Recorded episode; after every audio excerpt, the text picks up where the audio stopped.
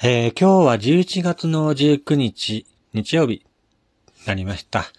えー、どうも皆さん、こんにちは、やすさんです。ね、寒いですね、最近。雨ばっかりじゃないですか。えー、すっかりね、あのー、体調が崩れていますけども。ね、冬になるともうダメですね。体調が崩れてばっかりで。年ですかね。なんかこう、若い頃と比べると、すぐ体調を崩してしまうっていう、そういう感じになりますけどもね。本当に嫌ですね。えー、ここでラジオネームですね。えー、さくらんぼさんからいただきました。えー、やすさんこんにちは。こんばんは。生活に必要なものが値上がりしている今こそ健康でいることが何よりも節約の基本だと思っているので、朝の散歩を日課にし、食事を工夫するように心がけています。ということです。えー、例えばお米は値上がりしていないので、えー、米粉を利用したり、お米と旬の野菜中心の健康的な献立を考えたりしていますと。えー、長い目で見ると健康維持は究極の節約になると信じて地道に丁寧な暮らしを積み重ねていこうと思います。ということですね。えー、っと、まあ、生活に必要なものが値上がりしている今こそね、健康でいることが本当に何よりも節約の基本だと思っているそうなんですけども、その通りですね。本当に。あのー健康が何よりも一番ですよね。体調を崩すとね、本当に何にもできないなぁと、改めて思いますね。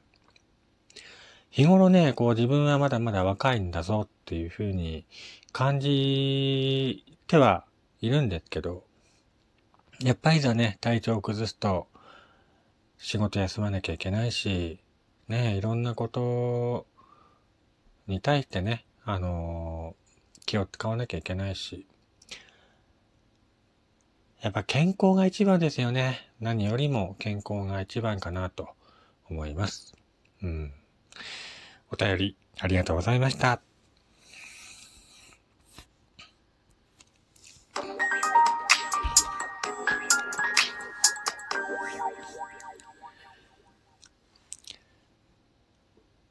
はい。どうも皆さん、改めまして、こんにちは、こんばんは、やすさんです。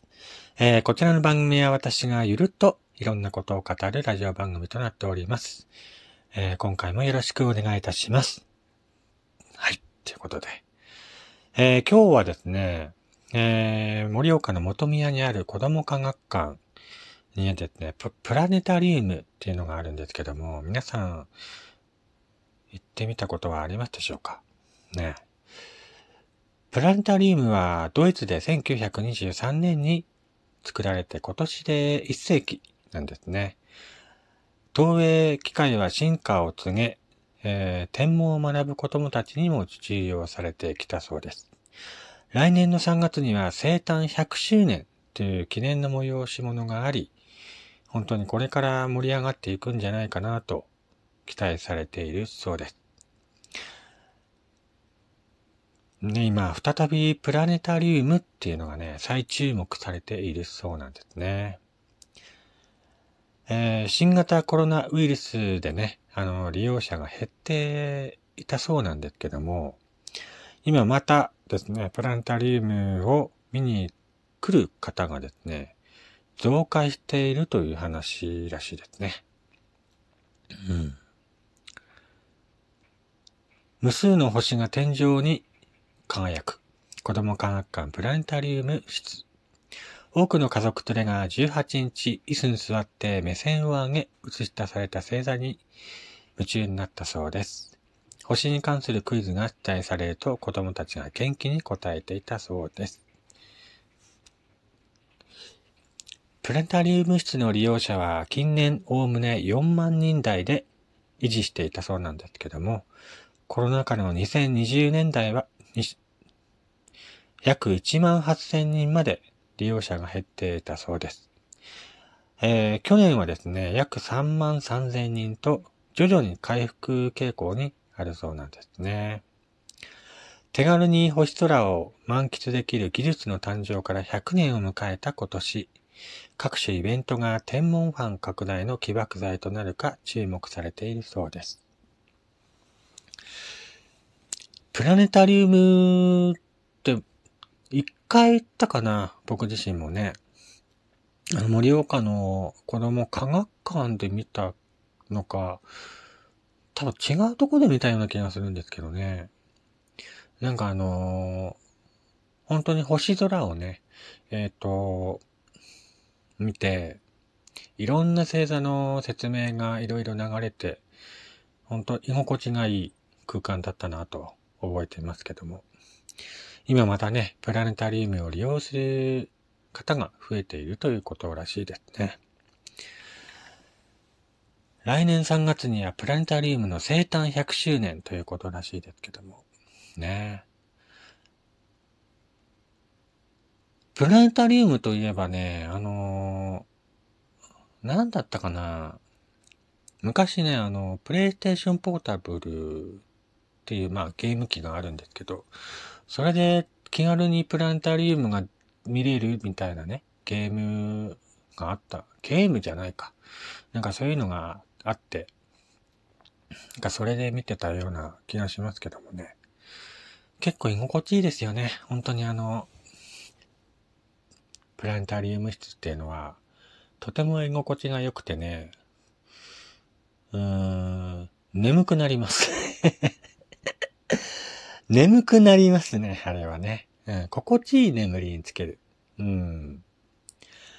まあ、最近あのね、あの、コロナの影響でね、いろいろな施設も、えー、利用者が減ってきてはいたんですけども、まあ、ここ数年ね、コロナもだいぶ収まったみたいなので、えー、だんだんだんだんこう利用者が増えてきているということなんですけども、行ってみたいですね。あのー、子供科学館のプラネタリウム。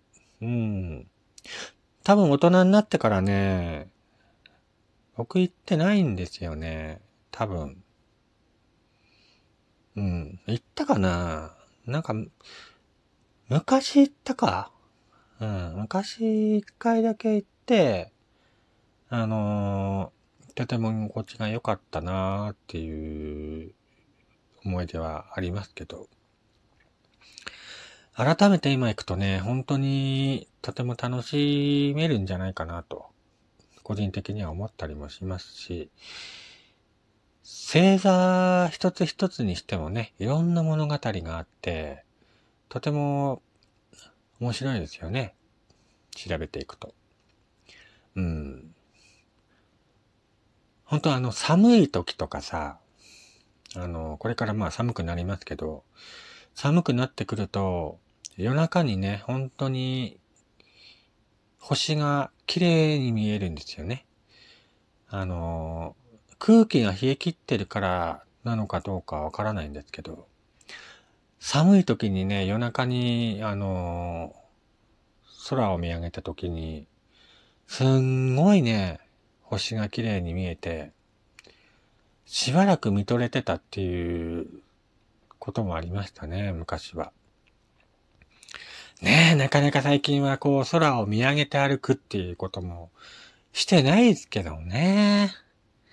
ダメですね。なんかこう、空を見上げて歩く余裕も最近はなくなってしまったなと改めてね、今回思いましたけども、ダメっすよね。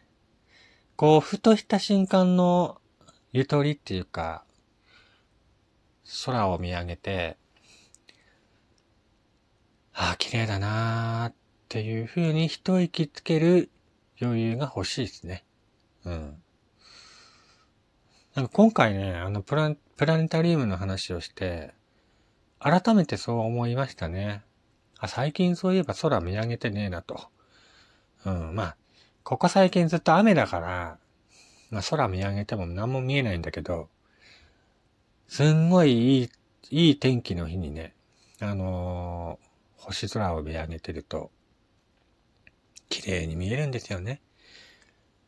で、またさ、携帯で、あ、綺麗だなと思って携帯で写真撮ってもさ、うまく撮れないんだよね。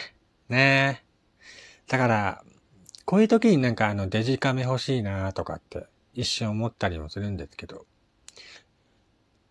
ね。あとまあ望遠鏡でね、星空を見たり、あの星は、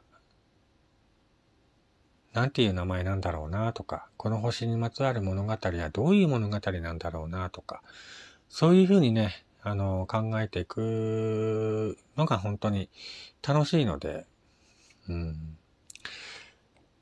まあ、僕もあの、機会があったらね、あの、プラネタリウム見に行きたいなと思います。今の年でね、改めて見に行けば、やっぱり、また違ったね、感想を得られるんじゃないかなと思っていますのでね、えー、機会があったら見に行こうかなと思います。ということで、今回はですね、来年生誕100周年を迎えるプラネタリウムが今熱いよっていう話をしていました。えー、皆さんも機会がありましたら、プラネタリウム見に行ってみてください。それではまた次回お会いしましょう。お相手は、やすさんでした。